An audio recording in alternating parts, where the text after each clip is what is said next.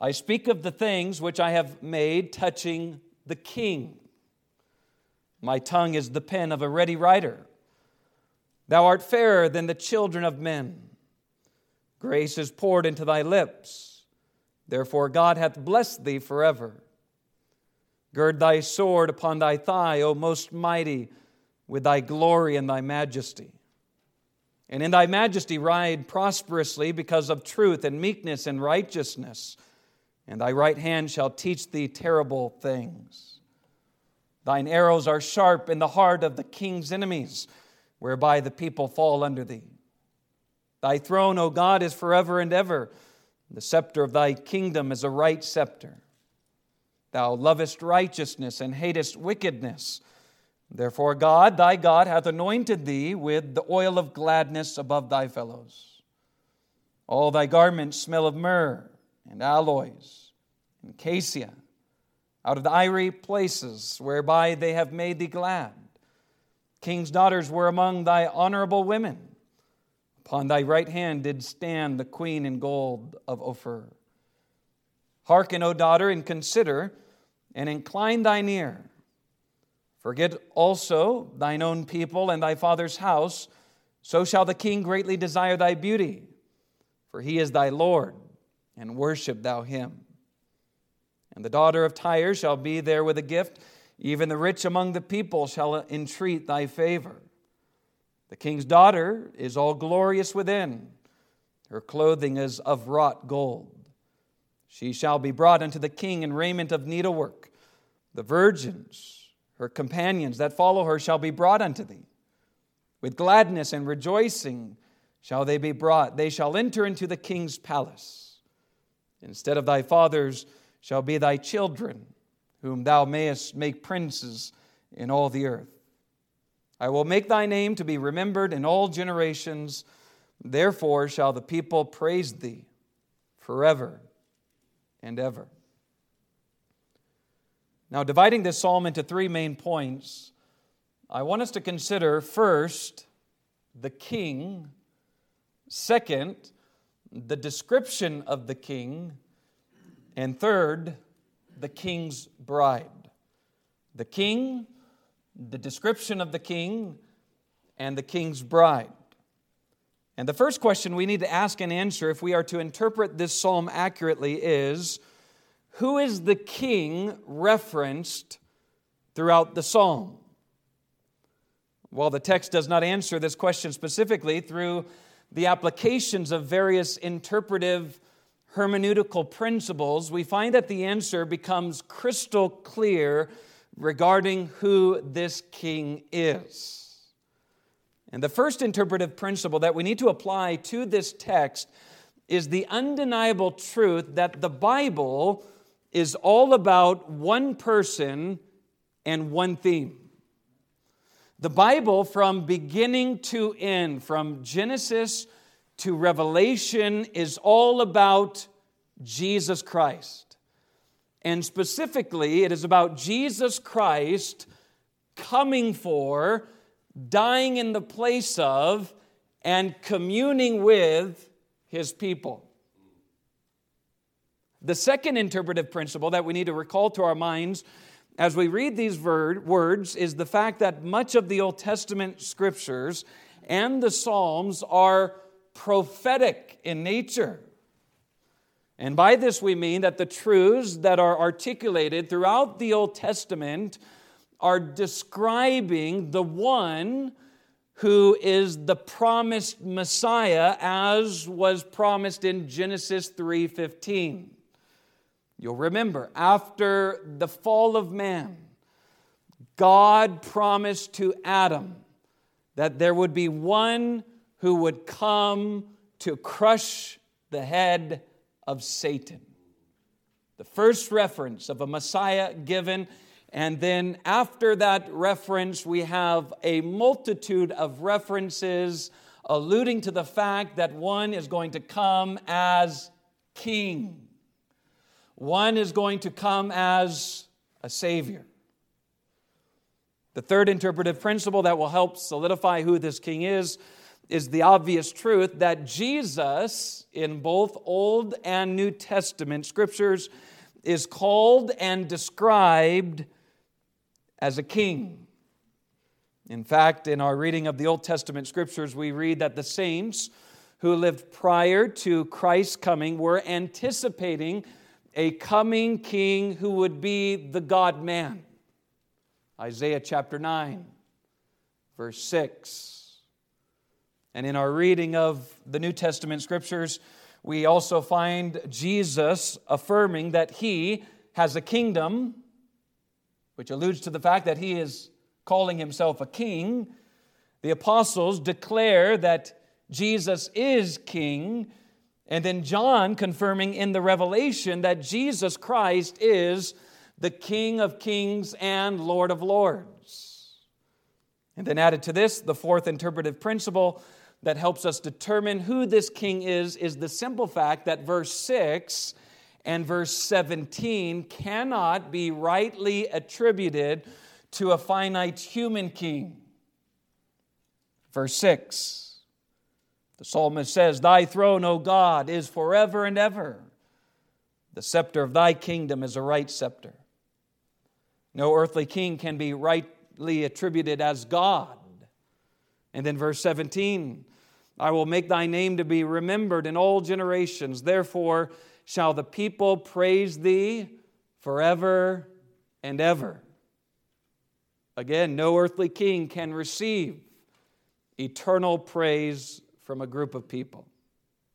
So, taking these four principles and sifting them together as one, we ask the question Who is the king that the author of this psalm is eager to write about? The king being spoken of here is King Jesus, the one who is co equal and co eternal with God the Father and God the Holy Spirit. The depiction of the king here in Psalm 45 is the depiction of the king that was given to us in Psalm 21. Jesus' kingdom is an everlasting kingdom. Jesus Christ is the only blessed sovereign, the one who is ruling and reigning from his throne. It is Jesus who said that he has all power in heaven and in earth. He is the one being referenced not only in this psalm, but throughout the whole of the Psalms. Who is this king? It's Christ, the eternal king, the sovereign king. And then, connected with this, I want you to notice in our second main point what this king is like. Notice in verses 2 through 9 the various descriptions of the king. Verse 2 states that the king is fairer than the children of men, meaning he excels all who ever live. Verse 2 also declares that the king is full of grace. The king is gracious.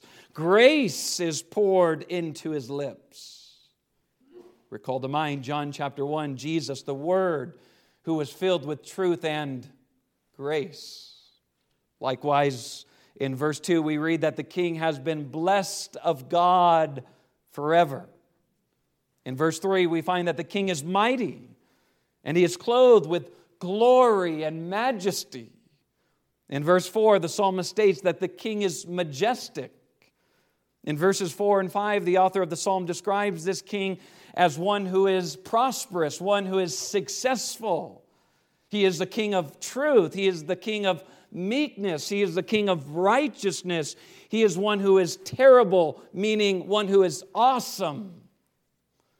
In verse 6, we find the king being called God whose throne exists forever. In verse 7, the psalmist proclaims that the king is holy. This king loves righteousness and hates wickedness. He also states that God has anointed this king with the oil of gladness above everyone else. Meaning then that God gave to this king the graces of the Spirit to fulfill his mission. And this is a reference to the triune person of God. God the Father anointed his Son, Jesus Christ the King, by the power of the Holy Spirit. For what purpose?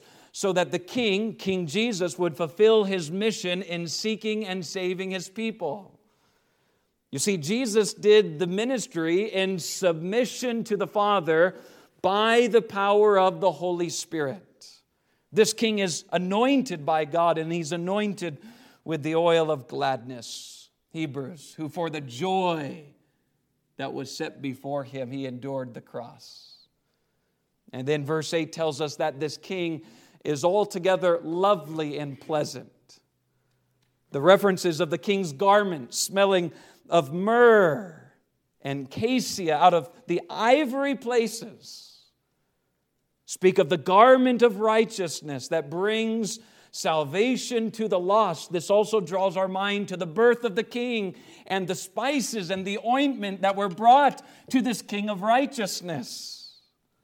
Think about it. The king who entered into this world of sin and death, this king who approaches poor, vile peasants who, in their sinful condition, give God a nauseated aroma has come to make such men pleasant by his righteousness.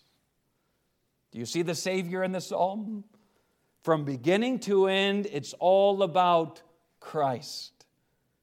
Not only can we see Christ by applying the various interpretive principles upon the psalm, we see him through the various descriptions given throughout the psalm.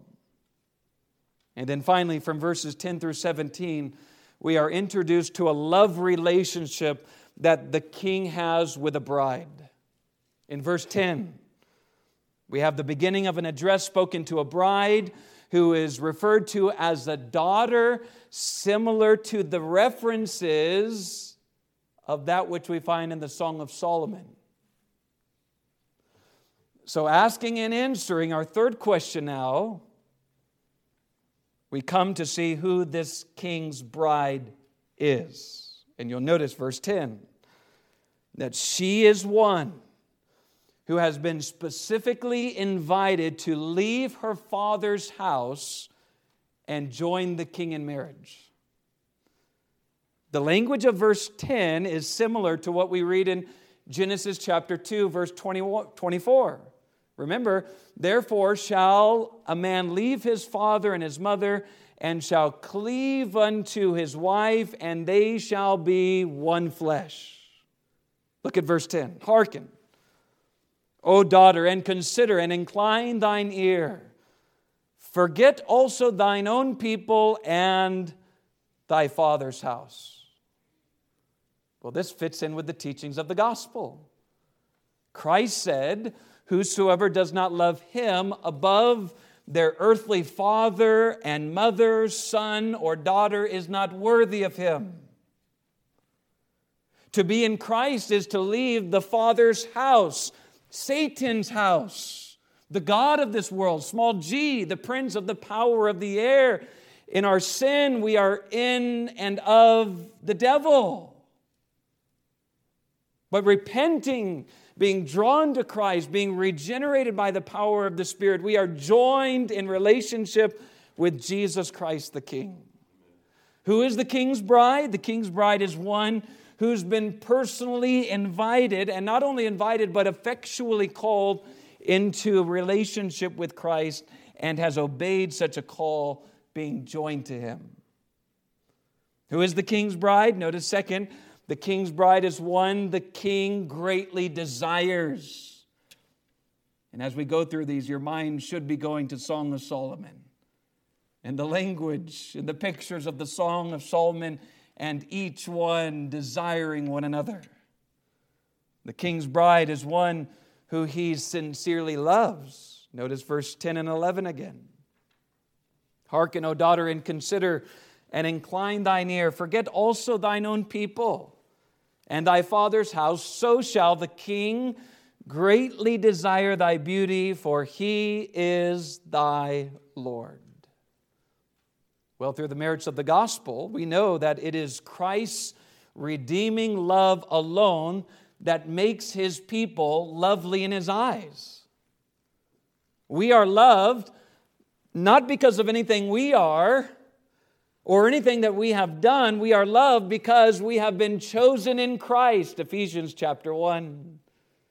God's people are accepted by the Father because they have been married to Christ through the new birth. Who is the king's bride? Number one, the king's bride is one who's been specifically invited to join him in marriage. Number two, the king's bride is one who is sincerely loved. Who is the king's bride? Number three, the language given in verses 12 through 15 affirms that the king's bride is one who is cared for and protected by the king.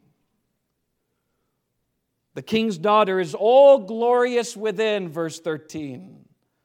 Her clothing is wrought of gold. Verse 14, she shall be brought unto the king in raiment of needlework, precision, costly array. Verse 15, with gladness and rejoicing shall they be brought, they shall enter into the king's palace. You see the parallel truths that are applied to Christ's bride, Christ's church, Christ's sheep. Those who are called God's people are clothed in the perfections of Christ. Those who belong to Christ are filled with the gladness of Christ. They come with rejoicing. The fruit of the Spirit is joy. When God saves one from the miry pit and sets their feet upon the rock, he also puts a new song in their heart and mouth, even praise unto God. Who is this bride? The bride is one who has been brought into the kingdom. Well, this is the promise of the king himself, John 14. Let not your heart be troubled. You believe in God, believe also in me. In my Father's house are many mansions. If it were not so, I would have told you. I go and prepare a place for you. And if I go and prepare a place for you, I will come again and receive you unto myself, that where I am, there you may be also. That's the king's palace. There's the kingdom. Verse 17 then announces that God's bride, God's people, will praise the king not for the years of time alone, but for eternity. Who is the king's bride? The king's bride is one who will be with him forever. You see it? I will make thy name to be remembered in all generations. Therefore shall the people praise thee forever and ever. And this is precisely what we read in Revelation. Those who've been washed by the blood of the crucified one, those who have been washed in the blood of the Lamb, those who've been made king and priest through the King of Kings, through the eternal high priest, will worship the eternal King forever and ever. So, what do we have in this psalm? In this psalm, we have a description of the king's love for the bride and the demonstrations of what the king has done and will do for the bride we have in this psalm the bridegroom's love for his bride and then the responding love the bride has for the king. And this exactly harmonizes with what John says in 1 John. We love him because he first loved us. Here in his love, not that we loved God, but that he loved us and sent his son to be the propitiation for our sins. So then, the response of the bride, the expectation for those who know this king is verse 11 to acknowledge him as Lord and worship him as such. The response is, verse 17, to praise him forever and ever. There's the application. Seeing all that this merciful king is, Seeing all that this merciful king has done for his people, the needed response is to submit to him in humble adoration. And isn't this the spirit of Christmas? Don't we sing in song, O come, all ye faithful, joyful and triumphant? O come ye, O come ye to Bethlehem. Come and behold him, born the King of angels. O come, let us adore him. O come, let us adore him. O come, let us adore him. Christ the Lord. So let me conclude by asking you this evening Do you know this King? Have you been married to him? Have you been united to him? Have you submitted to his authority? Have you been personally called to him by his Spirit? Have you been drawn by his grace? Do you see his loveliness? Has your heart been melted by the thought of his love toward you? Not just to all, but to you. But God commended his love toward you, and that while you were yet a sinner, Christ died for you. For God so loved the world that he gave his only begotten Son, that whosoever believeth in him should not perish but have everlasting life. The question I'm asking is Are you in love with this King? Does your life show evidence that you are yielding to this King as Lord?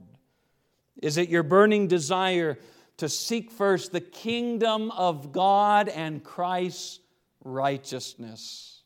You see, these questions will determine whether or not you are a true believer. These questions will determine whether you are in the kingdom of God or you are in the kingdom of Satan. The question I am asking is Have you been born again? Has God made you an heir and a joint heir with Jesus Christ? If not, today's the day of salvation. Now's the accepted time as you see the King high and lifted up, as you see his love and his mercy and his grace pouring out of the pages of his word, only a fool would say, That's a king that I don't want. As you see him as the sovereign one who holds all within his hands, who has the power to cast both body and spirit in hell, we would be a fool to turn from him. Oh, but as we see him in his meekness and his tenderness, as we see him in his loveliness, we're drawn to him to know him. We're broken before him that such a king would love us. Sinful, rotten, rebellious peasants. That such a king would call us not only to be servants in his kingdom, but children. Behold, what manner of love the Father hath bestowed upon us that we should be called the children of God. Christian, does this message grow cold on your ears? May it never be. May it never be. Each waking morning, what hope can we have to face another day? The hope we have is King Jesus is on his throne. And if God be for us, who can be against us? King Jesus has done everything possible for us to be united with God. And if we are in the sovereign King's hand, nothing shall separate us from the love that is in Christ Jesus. As everything unravels around us, can we not rejoice in that? Can we not take great comfort and delight in the fact that the one who saves is the one who keeps, and the one who keeps is the one who protects and provides. This is our King. This is our Savior. This is our Lord. This is our Master. Oh, church, Psalm 45 is a beautiful psalm that ought to cause all who know this King to love him more. Oh, for grace to love him more.